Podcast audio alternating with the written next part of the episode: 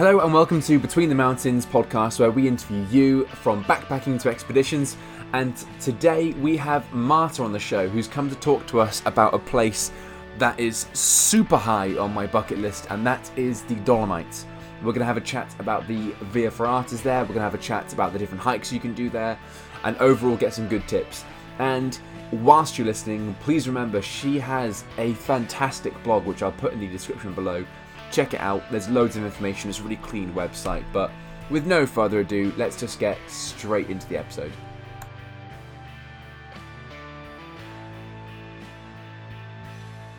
So hello Marta, welcome to the podcast. How are you doing today? I'm doing great, thanks for having me, hey. It's a pleasure to have you, and it's a pleasure to cover such a good topic, because the Dolomites have been on my list, I think, ever since... I think most people, I would take a guess here, fall in love with the Dolomites for that picturesque shot you see of people sort of walking through the fields. Yeah, with the... Oh, you mean the Alpe di Siusi. Yeah, that's I suppose I do.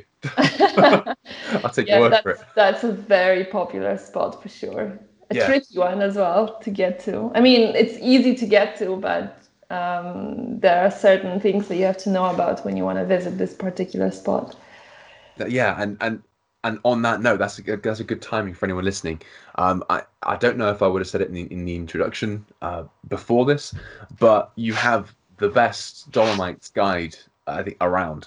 Thank you. And, you're welcome. And even though I run and have started an adventure travel podcast, I only found out about the fact that you could do Via Ferratas in the Dolomites about 3 months ago. So that shows how little information I've been able to easily find. And the Dolomites are like the place to be if you want to do the Via Ferratas for sure.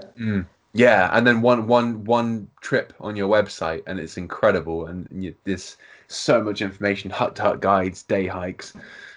It's good. So, and for anyone listening, if you like the Dolomites, if you have any slight interest, definitely go and check out her blog. I'll put it in the show notes. Please do. Hey, you're welcome. But no, so today is quite exciting. We're going to be talking about the Dolomites, if you haven't already guessed. And we're going to be talking about some hikes and Via Ferratas. But Dolomites, for you, just more generally speaking, as an overview, what are the Dolomites like? What can we expect there? To be honest with you, before I even went there, personally, I only knew the picture of the Tre Cime, the three peaks sticking out as well, the monoliths, and probably the Seceda, so the two most famous spots. And then, I had this idea in my mind that I want to spend some proper time in the Dolomites, do hikes, Via Ferratas, hut-to-hut trips. And when I went there, I only went with a very short list of things I really wanted to do.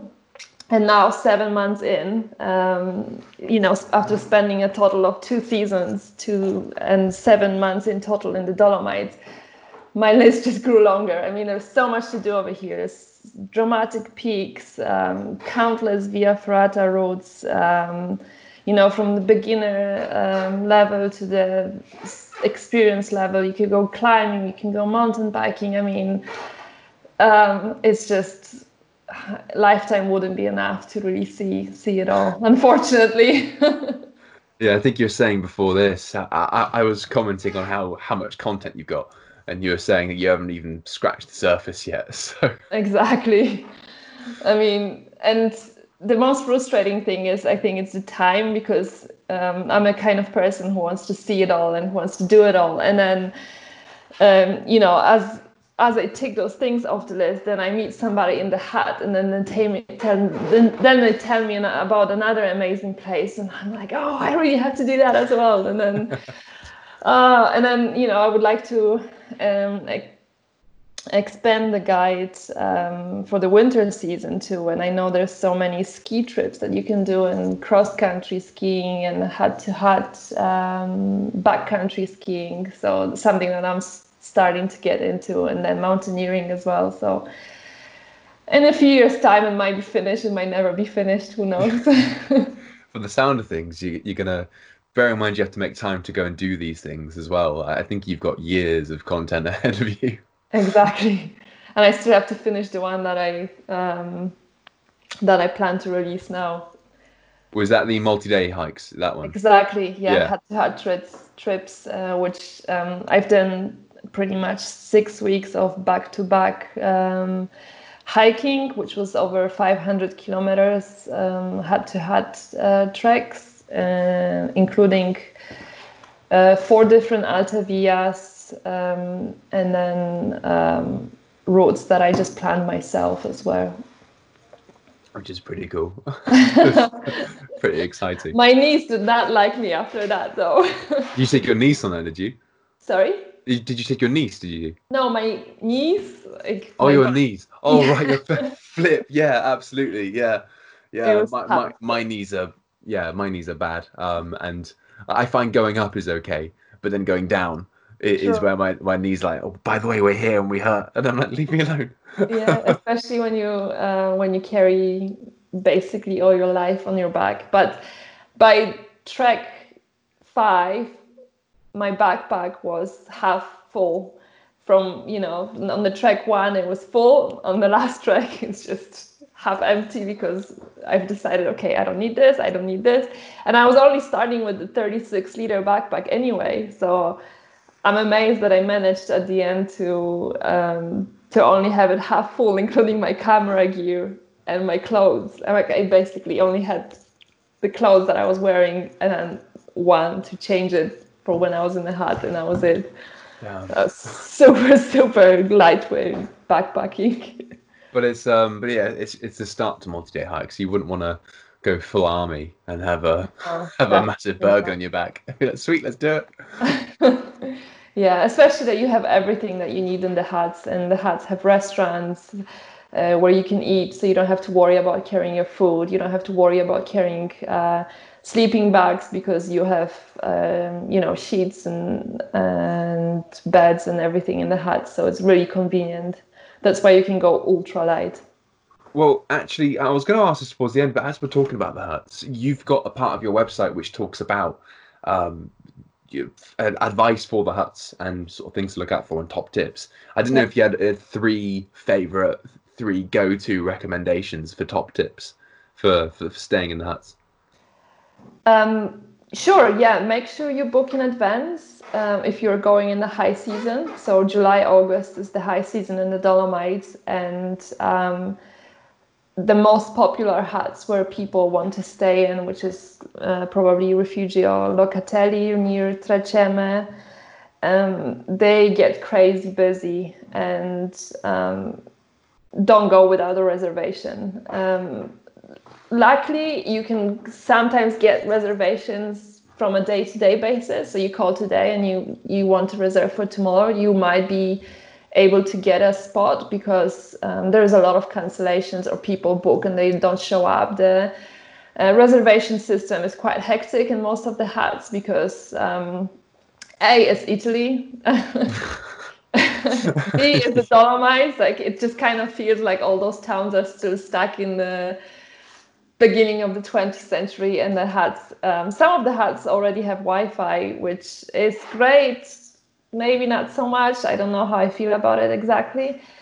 But most of the time, you have to call to make a reservation, and don't be scared. Most of the people who work there do speak English. It's not perfect English, but it's good enough to get by. So you can make the reservations. So yeah, 1 is making the reservation, and 2 is prepare to don't be cheap.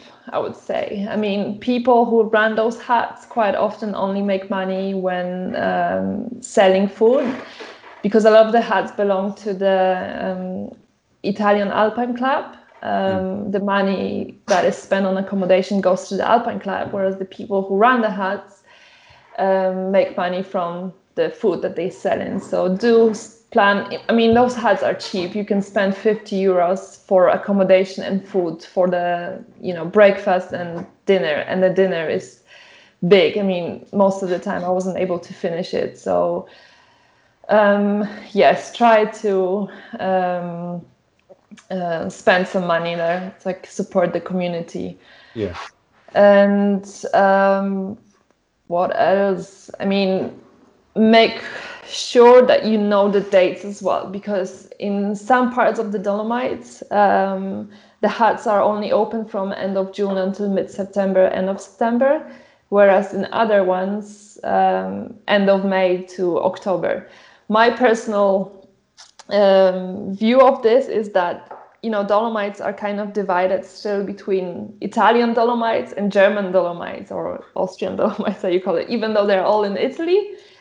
You can still see the differences between the different villages that you have. And I've noticed that in the German-speaking Dolomites, in those towns where the huts are in the mountains, but you access it from the towns. In this area, the huts stay open longer, whereas I feel like in Italian ones, they stay open a lot shorter, and I imagine it has something to do with the, you know, Italian ways of the life. Culture, yeah. Yeah, the culture, definitely. I mean, the Germans, they want to, you know, be efficient and have as much time as possible, whereas the Italians, they probably just want to do the minimum and have it open only for 3 months. That's enough. After that, let's go and have fun. Let's play in the mountains. Yeah, that you might be onto something there. So, talking about the huts, let's get into two hikes, I suppose. Which was the first hike that we're going to be talking about today? Would you want to speak about the day hike or the multi-day hike? Ooh. Should we kick off with a day hike first? Okay, so my number one day hike in the Italian Dolomites is Croda del Lago circuit. Okay. It's very close to Cortina di Ampezzo, which is the main town that you visit when you visit the Dolomites. It's probably the most famous one as well. And the Croda del Lago circuit starts around 15 to 20 minute drive from Cortina. And Croda del Lago circuit goes around Croda del Lago. Which is this amazing jagged peak in the Dolomites, like one of my favorites. I always love to photograph it from different viewpoints, and you can see it quite often in my guide. And I would really recommend anyone who is planning this hike to go and do it at the end of October, start of November, because the whole area is just filled with large trees. And then around halfway in the hike, you get to this beautiful lake called Lago Federa. And there's a little hut right on the lake where you can also stay. You don't have to. I mean, you can do the whole circuit in around 5 to 6 hours, but if you want, you can also stay in the hut. I did stay in that hut to get the sunrise and sunset on the lake. And then you just get beautiful reflections of the surrounding mountains. You also have direct view of Mount Antelao, which was the second highest peak of the Dolomites. And the whole lake is just surrounded by large trees, and the color just turn into this really deep orange at the end of October. It's just such a stunning view. I mean, yeah, end of October, start of November. And the cool thing about this hike is that the hut actually is probably the longest operating hut in the season. It stays open until the start of November because the hike is mostly exposed. It's on the southern slope, so it's very exposed to the sun, and the snow doesn't linger there, even if you have an early snowfall, which can happen as early as September or even end of August, like it happened to us as well. But the snow doesn't linger, it just melts, and you can easily hike. So yeah, that's number one. The second hike, I would say... The multi-day one now. You want to go? I was gonna say, are we now talking about the multi-day hike on the second hike, or is this? Is this another day hike? Yeah. Perfect. So I can say another day hike. So another day hike that I would really recommend is the hike through Val Fiscalina, which starts in Sesto. That's northern part of the Dolomites, and it's also like a rather unknown part of the Tre Cime National Park. So Tre Cime is a very famous national park. It's probably the most famous national park in the Dolomites, but its northern parts are quite are very quiet in comparison to the central part of the national park. So Val Fiscalina leads through to a peak called Cima Undici. I'm actually amazed that I still remember all those names. You can make it as long or as short as possible. There's also a very cool beginner Via Ferrata, which you can do. You can connect it with the hike. But yeah, that view when you, as you hike through the valley, you straight away have the view of the peak. And then as you climb higher and higher, just the peak gets closer and closer to you, and there is a little summit that you can go to. There are two huts that you cross along the way. One is called Sigmund die Hütte, and the other one is called, it's a crazy little name, Bulela Yokuta. It's a very cute little hut. I think it only has 14 spots to sleep in, but there is a little summit next to it where you just get amazing views towards the Cima Undici and also towards the Tre Cime, but a completely different view than you would normally know. It's a little bit farther away, so that would be my second peak for sure. Oh man, they both sound so beautiful. I really like. I mean, I have it. You know, when I talk about it, I have it in front of my eyes. And I know, like, I know what I seen, and I just so you guys should go on my website and check it out. It's I'm actually working on the day hike guide for this trip, but there is a Via Ferrata called Strada degli Alpini, which runs parallel to this hike, and you should go and see the views. I mean, you will want to do it straight away for sure. And what we'll do as well is everything we're discussing for this, in case there's anyone frantically trying to write down the Italian words, we'll put the links Italian in the show notes. Yeah. So I'll tell you what, with each hike, with each Via Ferrata, send me the link and I'll put it in the show notes, and then people can click from there and have a look at the routes, because they sound pretty insane so far. So they're the day hikes covered. Well, at least favourite ones. Yeah. I mean, I could go on and on and on. I mean... You know, I'm saying today I'm saying these two are my favorite hikes. Tomorrow I'm gonna say no, it's actually the other two hikes, because you know, like it just comes back to me, and then I remember, oh no, but this one was really amazing. So I mean, just do your research, and then you won't be disappointed. Really, just don't go to the super famous spots, because they are really overrun, and I personally feel there's so many that are a lot more beautiful with a lot less people. Mm. And to be fair, you are trying to cram seven months into roughly 45 minutes. So you're doing well so far. Perfect. So a multi-day hike then. Did you have one of those to talk about? Or two or three or four? Yeah, so... to start with, I would say the Rosengarten Traverse is one of my favorite multi-day trips. You can break it down to day hikes as well, but it's a really cool way of seeing the Dolomites, and you can plan around 3 to 4 days. And the awesome thing about the Rosengarten Traverse is you can connect with Via Ferratas, but you don't have to. So let's say you hike to a hut, you can drop your gear and still do a Via Ferrata in the afternoon, or you can just call it a day and hang out in the hut and, you know, sip Italian cappuccino on the deck of the hut and just look at the views. Or, you know, part of the group does this and another part of the group does the other thing. And Rosengarten Traverse is, the Rosengarten Nature Park is in the west part of the Dolomites, and it's known... the most famous spot in this park is Violet Towers, which is this, it's a climber's paradise really, but it's this amazing monolith rocks, the peak, where you can, I mean, I'm just speechless when I think about this spot. I mean, it's really hard to describe, but... So you can start with Via Ferrata Paso Santner to get to this little pass where you get a beautiful overview of the Violet Towers.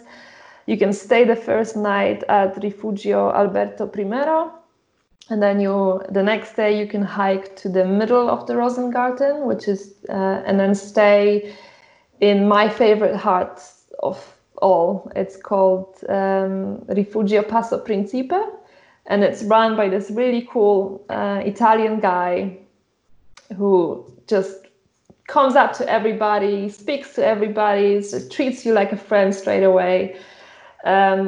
He has this really cute dog, border collie, which is a stuffed dog, which is a working dog, but it was really old at the time I was there. It was 2 years ago when I visited, so I hope the dog is still alive. But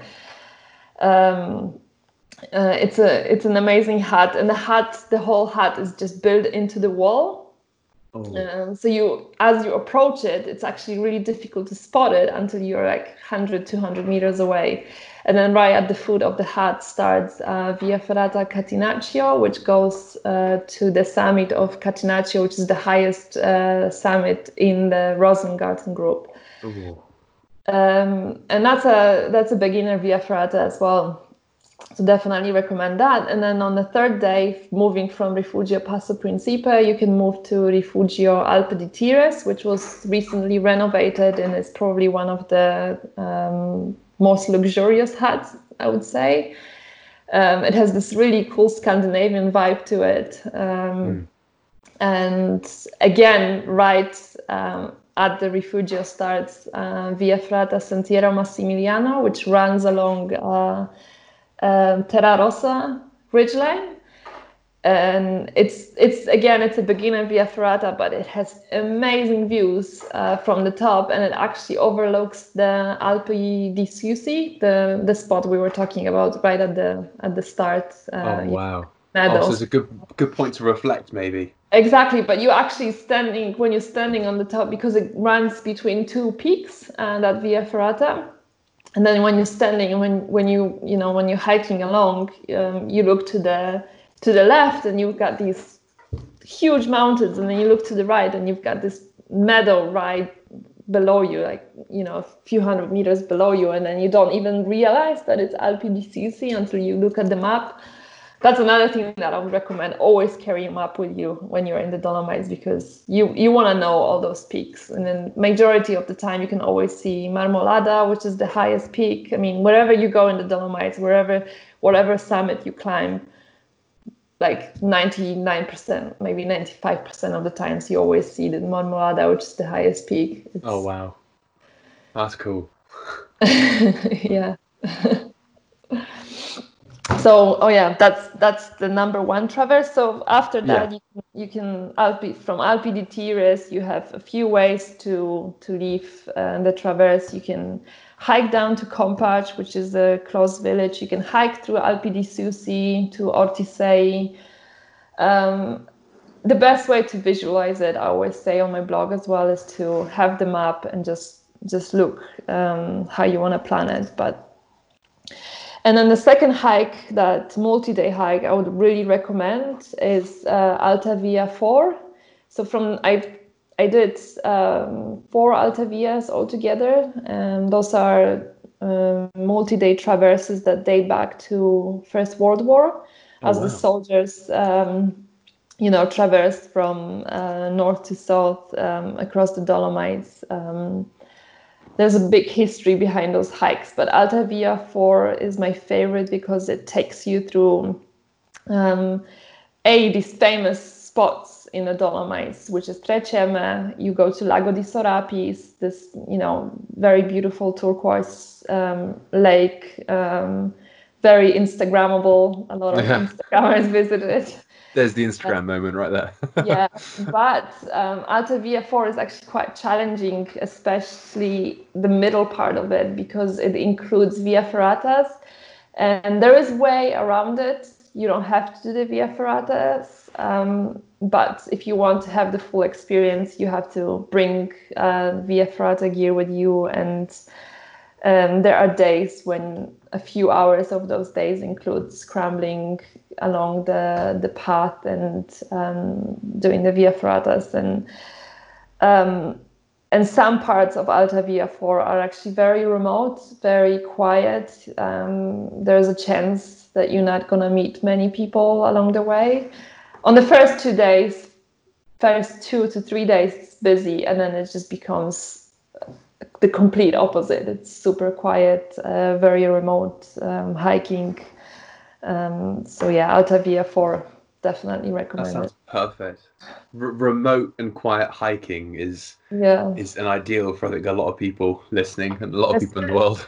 Especially that it's not something that's easy to do in the Dolomites, because to be honest with you, Dolomites is not an exactly uncovered gem. I mean, a lot of people know about the Dolomites, and the Italians love the Dolomites. I mean, never go to the Dolomites in August. It's that their season, is it? It's just insane. I mean, all Italians take holidays in August. They all go into them. I mean, not all of them, but a lot of Italians like the mountains, and they do take advantage of their own backyard. So the mountains are super busy. It gets a lot better at the end of August, I would say, but to me personally, September and October are the best times to go. September, October. I was gonna say there's a question coming out of here, which is what's the best time to go, and you just answered it there. September, October. I suppose the temperature will be a little bit cooler too.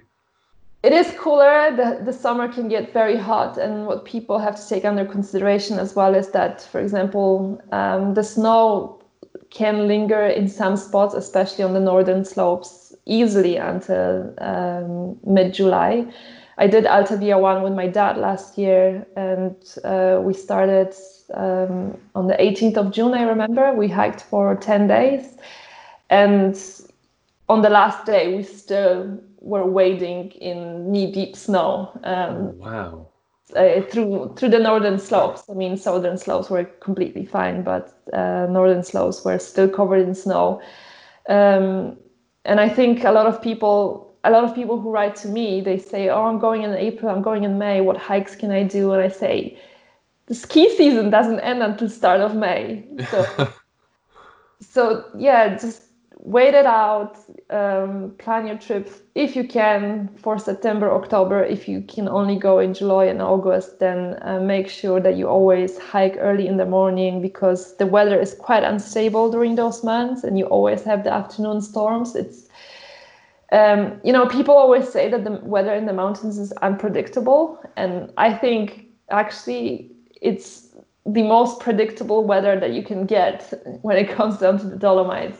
It's just always the same scenario in the summer. You get, so June, July, until mid-August, you get sunny mornings.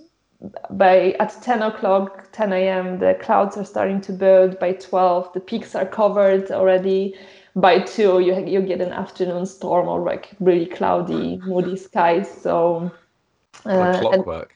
Exactly. And then September comes, and you get these really beautiful long days, but quite often you have bluebird skies and so on.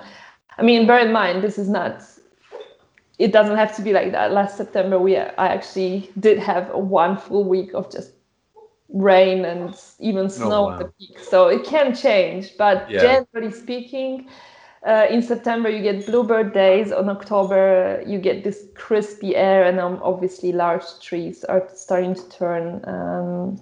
It's a beautiful spectacle. So awesome colors. Yeah, exactly. I think the autumn in the Dolomites is one of the most beautiful autumns I've seen so far in my life. It looks it from Instagram.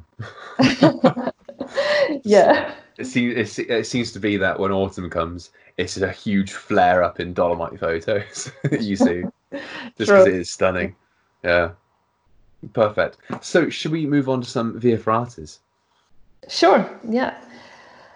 So initially, I said maybe we should do like 1 beginner, 1 intermediate, 1 advanced.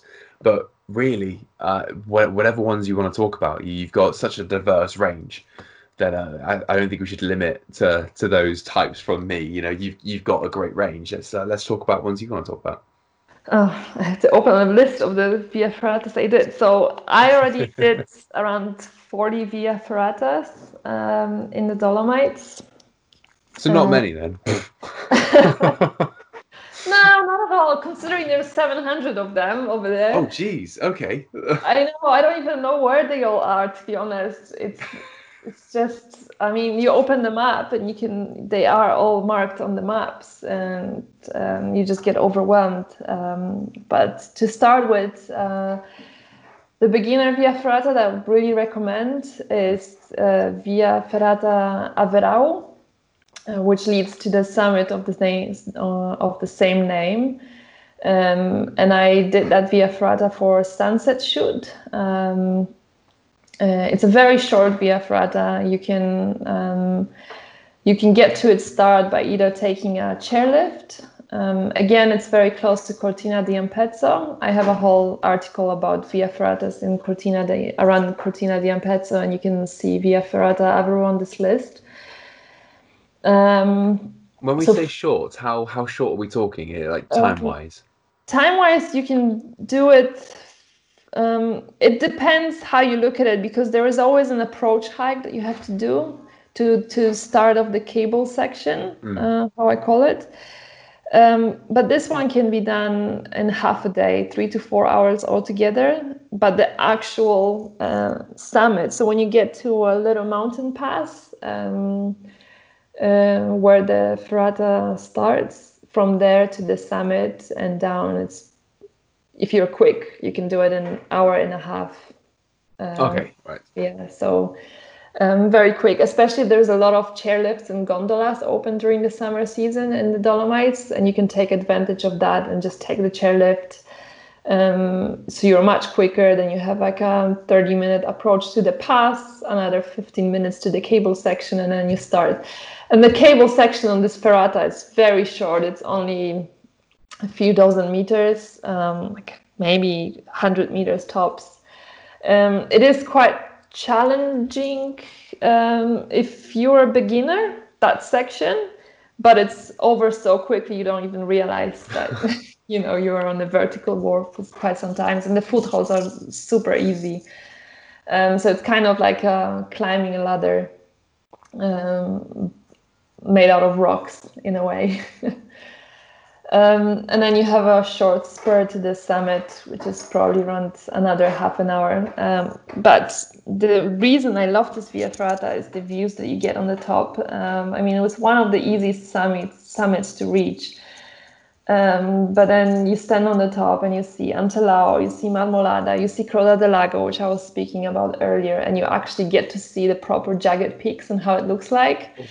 You see Mount Pelmo, you see Mount Civetta, like all the 3,000-meter peaks in the Dolomites. Then you see Cortina as well from far below. Yeah. Gorgeous. Yeah, definitely. Well worth the effort. For sure. The intermediate, so beginner Via Ferratas are beginner because you only get like, I don't know, it's the climbing section is really easy. It usually lasts, the cable only stretches for maximum 100 meters. The intermediate ones can be a lot more exposed. They can take the whole day to finish. And that's very overwhelming to pick my favorite intermediate products. There's so many, you know. Let me see. I'll say one of my favorite ones. It's probably one of the first ones I did as well. It's called Via Ferrata Marino Bianchi or Bianchi. Personally, I don't even know how to pronounce it properly. Well, you're doing well so far. You're doing better than I could do. Your Italian seems to be rolling off the tongue, whereas for me, I'd be struggling a lot, I think. I think it's not many people realize, but actually Italian and Polish have a lot of words in common. And we also roll our R's. That's why it's easier for me to pronounce some of the things. So you've got an advantage. Yeah. And I can speak some Spanish too, so... so that helps for sure. But yeah, Via Ferrata Marino Bianchi goes up to Monte Cristallo. so also a summit in the Dolomites. And then obviously if you stand on the top of the mountain, you get stunning views. It's quite an adventurous Via Ferrata. It leads... it is a very difficult approach. Again, you have to use a chairlift. It's called Rio de Guerra chairlift. And then you start the hike, and you have to hike up a scree slope. And anyone who knows scree slopes, they are not fun. I mean, you usually take one step up, two steps up, one step down, because you start, your feet are just rolling down the hill. Running on sand, isn't it? Exactly. I mean, it's a lot of fun going down that scree slope after you finish the ferrata. You can be down in 30 minutes, but going up, it's probably 2 hours. And you get to what's called Forcella Staunis. There used to be like an old gondola leading to that saddle, but it's not operational anymore. But you still have the old pylons over there, and then there is an old refuge on that saddle called Rifugio Lorenzi, but it's also derelict, and it's quite sad actually because it's. Such an amazing location, but I imagine it's those huts are very expensive to run, and this hut particular, it was built out of wood, so it probably got to the point where it just wasn't worth renovating it anymore. There's still a little winter room open over there if you want to stay in that hut, but I imagine in a few years' time that hut will be swept away with some wind, going through that pass or snow. Like the nature will probably, do its job. But it's still there for now. There is a big cross right next to that hut, and as you get to that saddle, you have. One famous Via Ferrata called Ivano di Bona that goes to the left, and that ferrata leads through the famous suspension bridge, which was used in a Hollywood movie actually. And then to the right, you have the Via Ferrata that I was talking about, Marino Bianchi, and it goes to the summit of Monte Cristallo. And I did that ferrata at sunrise, so we left right at dawn. And as we were climbing up, the peaks were starting to light up. So you should go check out the photos on the blog, and you will see, how amazing the views all around are. There are a few ladders that you can climb atop. I mean, I don't even want to know who put those ladders up there. It's just, it's amazing how the whole network of the Via Ferratas is actually amazing. You've got these ladders, you've got these cables, and you see that they're maintained. So definitely somebody, goes every year, checks on them and so on. I mean, I've never really felt unsafe on any of the Ferratas. And as you go higher and higher, you just get more and more beautiful views until you get to the summit. And I think the photos, the photos just speak for themselves. And the great thing as well is that once you get down again to that old refuge, if you want, you can extend it to the Via Ferrata Ivano di Bona, and you can go up to that suspension bridge to get the shot if you want, and then just get back down the way you came. So that's for the intermediate, and when it comes to advanced ferrata, I do definitely have a favorite over here, and that will be Via Ferrata Degli Alleghesi, and that ferrata also leads to a summit, one of the highest summits in the Dolomites, actually, Mount Civetta, and Monte Civetta is like the meanest looking mountain in the Dolomites. It's you just have this sheer 2,000 meter vertical wall going up, Don't worry, you're not climbing on that wall. You're actually climbing on the other side of the mountain, which is slightly easier. I mean, a lot easier. And then that ferrata actually requires an overnight stay because it's a quite an undertaking. It's almost it's easily 8 to 10 hours, and you also have to take a gondola from the town of Alleghe. And the gondola runs only from 9 till 5. So if you're not quick enough to fit in that 8-hour time frame, then you have to stay in the hut. And and I would say it's a safer option as well. And again, I think I just love it for the views and for the challenge of it. You have the cable section stretches at least for a few hundred meters. So you constantly clip in, clip out. You have these stemples coming out of a vertical wall that you can use to climb. Again, you can see it all on my website and get a good idea of the difficulty of it and of the awesome views that you get.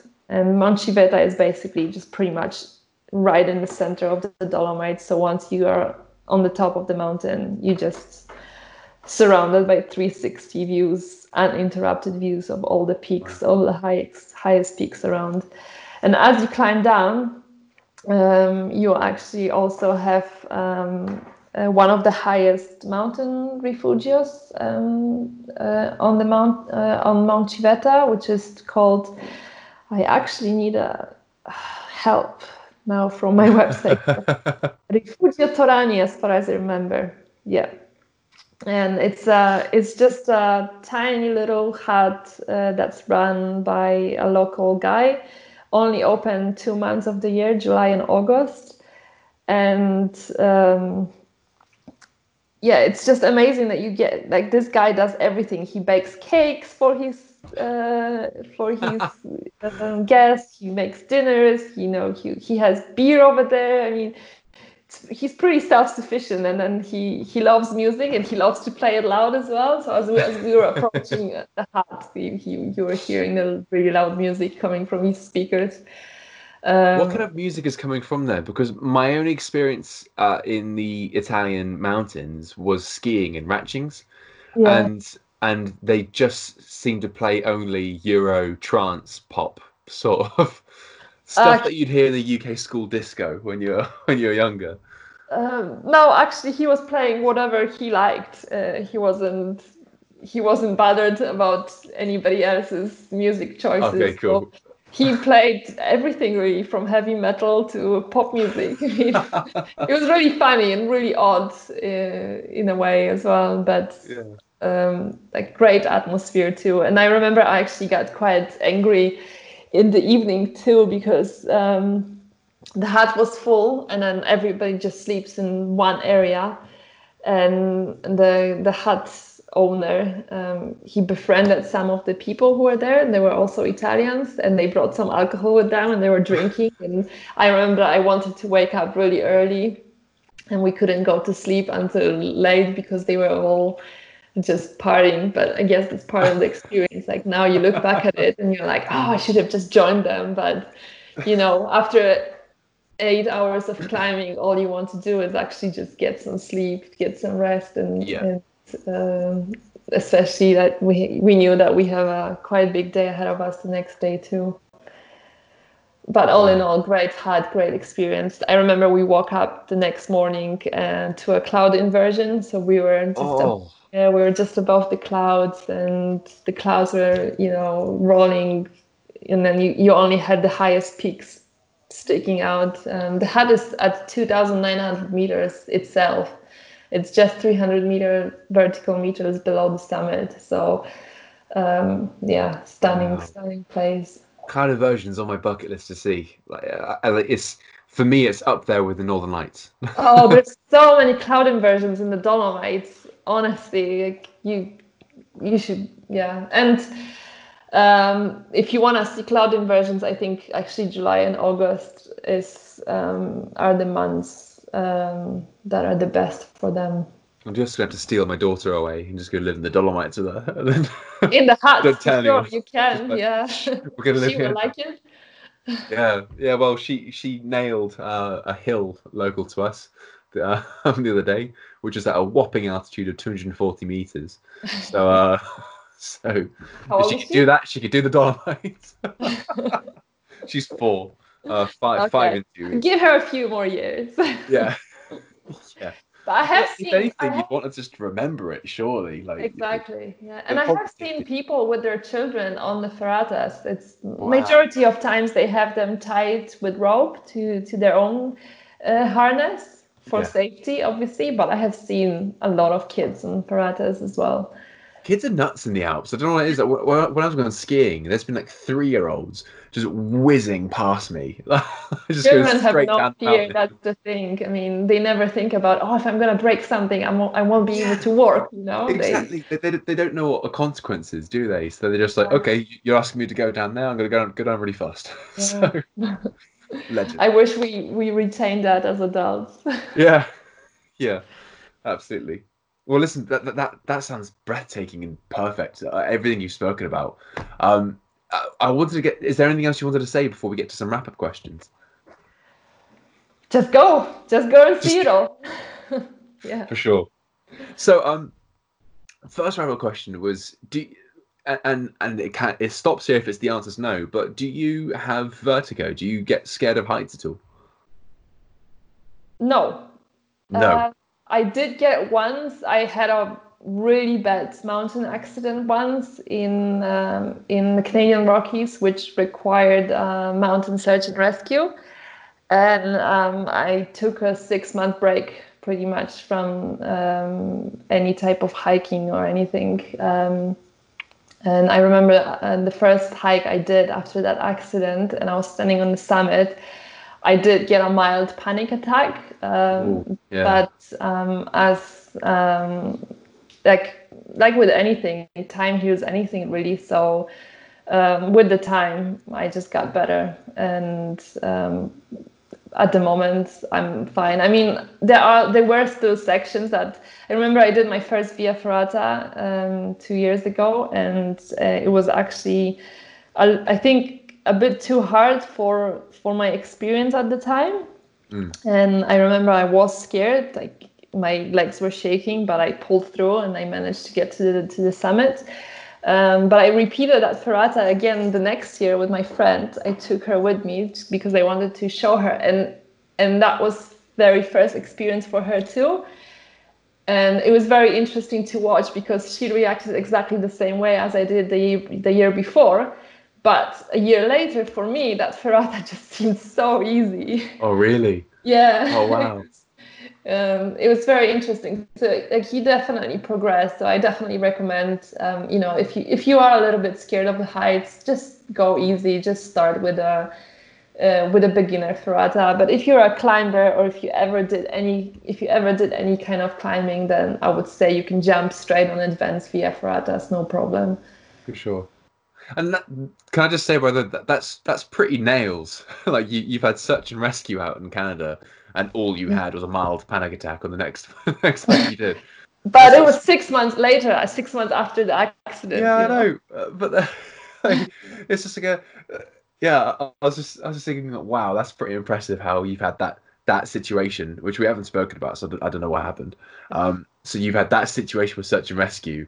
And then you go out again 6 months later, and all you get is a mild panic attack. I know other people who would keep going, and they'd get they need a lot of emotional support. And I know of a couple of people who, if they were to do it, they would still do it, but they would need a lot more support than just a mild panic attack on the first hike, and that's it. So I think it's just my pure love of the mountains. I mean, I could never.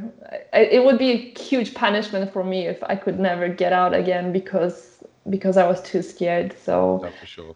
I mean, luckily I came out of that accident without a scratch, which was a miracle, really. Perfect. Yeah. A lesson learned for sure. Yeah. Always come prepared. Yes. Yeah. Absolutely. So, what surprised you the most about the Dolomites? So you've seen it on those two picturesque pictures, like you said, but then you also did know about the Via Ferratas. So it'd be interesting to see when you went for the first time, what surprised you the most about the area? It's a difficult one. I would say how accessible really everything is. And I mean, they have an amazing hut network over there. For any hike that you do, you're always gonna come across a hut where you can have lunch, you can have beer. They have everything there. They have, they helicopter in everything. So yeah, one thing is the accessibility, and I think it's a great place to be for beginners who never done any hikes and are scared they're gonna get lost, because the routes are very well marked, so it's very easy to follow the routes, unlike Canadian Rockies, let's say. But so yeah, accessibility, that would be it. Perfect. And then last question, which is, if you could pick one moment to relive, what moment would that be? In the Dolomites. Yeah. I want to relive so many moments.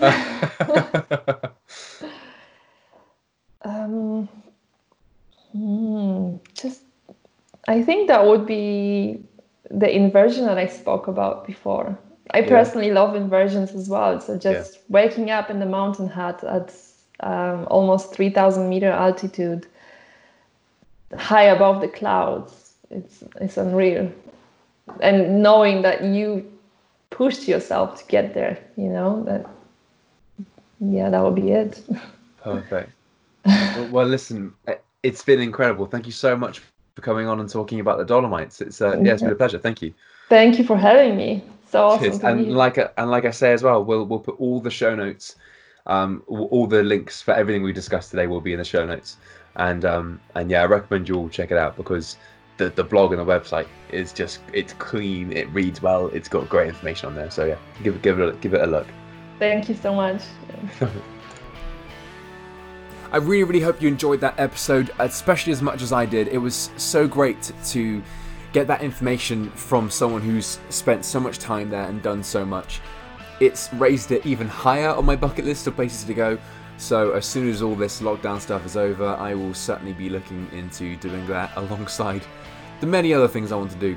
So I hope you enjoyed the episode. I hope you have a brilliant day. Subscribe, follow, share it with a friend if you'd like to, and I'll see you in the next one.